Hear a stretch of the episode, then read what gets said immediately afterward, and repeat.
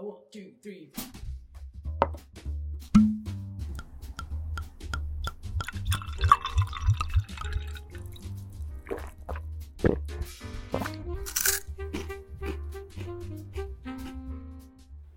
今宵も日本酒で乾杯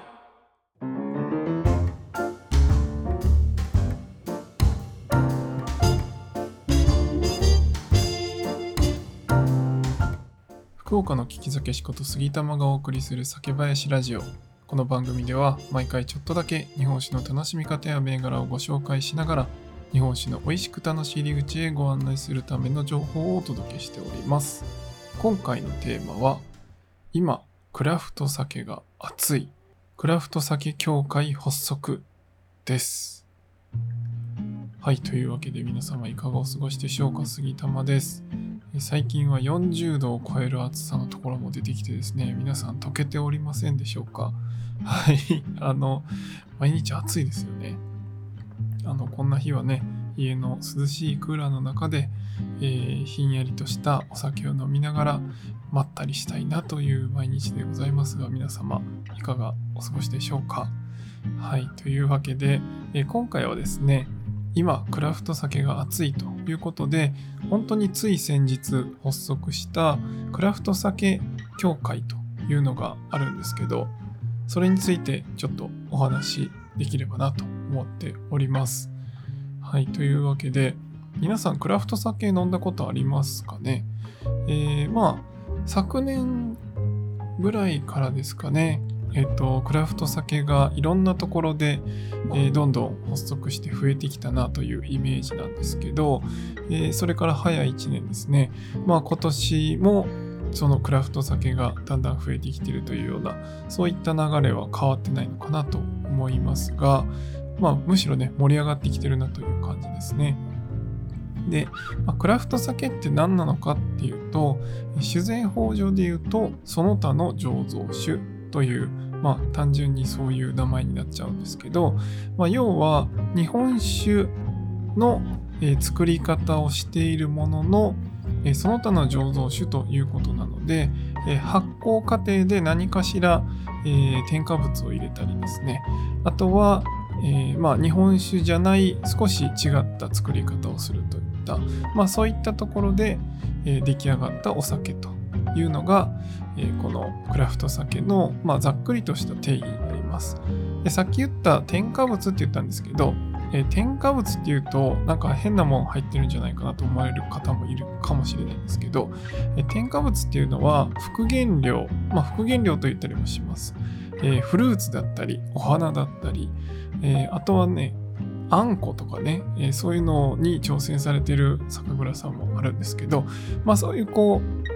日本酒は米と水と米麹で作りなさいという決まりがあるんですけど、まあ、それ以外のものを入れた場合はこのその他の醸造酒になります。なのでそういった意味で、まあ、米、水、米麹以外のものを、まあ、添加物、副原料というふうに定義します。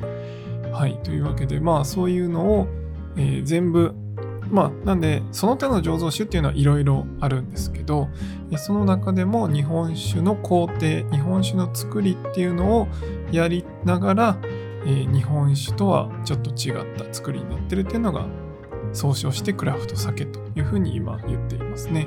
まあ、クラフト何々っていうので言うと、クラフトビールもありますし、クラフトジンとかね、まあいろいろ最近はクラフトなんとかっていうのがいっぱい出てきてますけど、まあ、あの日本酒でもそういうこう日本酒の伝統とかを守りながら、まあ、新しい取り組みをしていくっていうのがこのクラフト酒になります。で、まああの去年からいろいろと酒蔵が立ち上がってというところで、まあ今年ですね、えー、つい先日6月27日に、えー、6社のクラフト酒の醸造所が協会を立ち上げましたというので、まあ、あのニュースとかにもね、なったりしてたので、えー、そういうので見た方もいらっしゃるかなと思うんですが、まあ、あのその代表的な、まあ、日本を代表する今、えー、話題のクラフト酒の、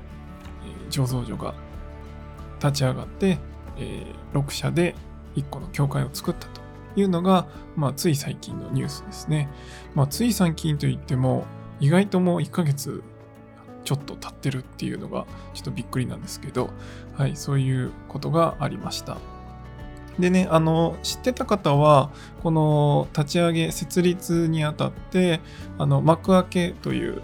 クラウドファンディングのところで、まあ、応援購入サービスですね、の幕開けで、この設立記念書セットっていうのが販売されてたのをご存知の方もいるかなと思いますが、えー、そういった取り組みも先日されてました。このね、設立したロックラを、えー、味わえる特別セットっていうね、そういうのが出たりしました。はい。というわけで、まあ、この設立したね、えー、教会で、まあ、あの、一つは、え、こういうこのクラフト酒っていうのをね、え、どんどん作っていって、まあ、日本酒業界だったり、まあ、日本っていうのをこうどんどんあの経済的にもね、え、盛り上げていくような、そういった取り組みになります。で、まあ、もう一つは、あの、日本酒の製造免許っていうのは今新規で出ません。あの、まあ、蔵が多いっていうところもあって、えー、新規の免許が出ないんですよね。なんで、まあ、そういったところに、まあ、一石を投じるっていうね、えー、そういったところもあります。まあ、それができないので、えー、さらに進化させたお酒を作るっていうので、クラフト酒を始められた蔵も多くあります。なんで、まあ、そういった意味でね、えー、その日本酒免許を取れないけど、えー、美味しいお酒をどうやって作っていくのか、伝統を守りながらどうやって進化させていくのかっていうのを考えています。で、え、このね、教会に携わっているというか、え、6社、ロックラと言ったんですけど、え、ご紹介すると、若風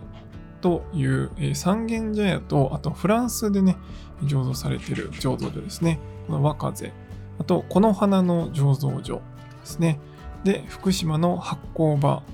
で、福岡、我らが福岡のリブロムですね。で、秋田県の稲とアガベ、そして新潟のラグーンブルワリー。皆さん聞いたことありますかね？結構やっぱりクラフト酒というとここのロックラはねかなり有名になっているというか全国区で名が知れている蔵になってきてるんじゃないかなと思います。まあそれぞれね、えー、副原料をいろんなものを使ったりとか、えー、お花を使ったりとかあとはホップを使ったりねえー、稲とアガベは、えー、アガベシロップって言ってね、あの、テキーラの原料になるシロップを副原料にして、まあ、糖分なので、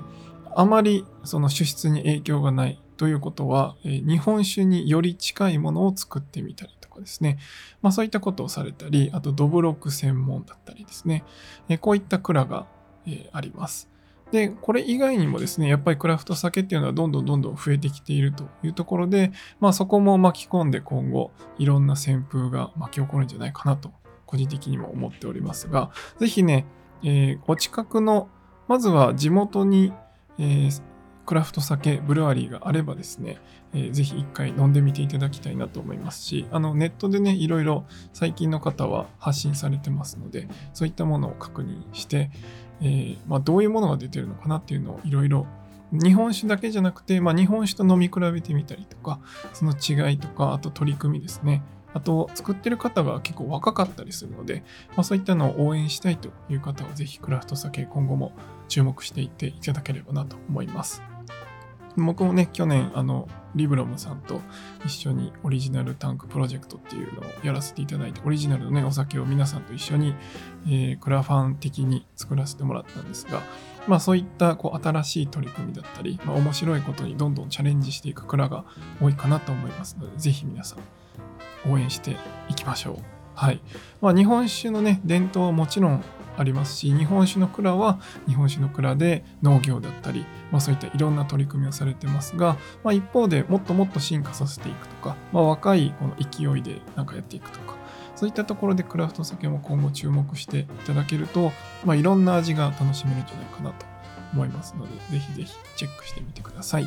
では以上にしたいと思います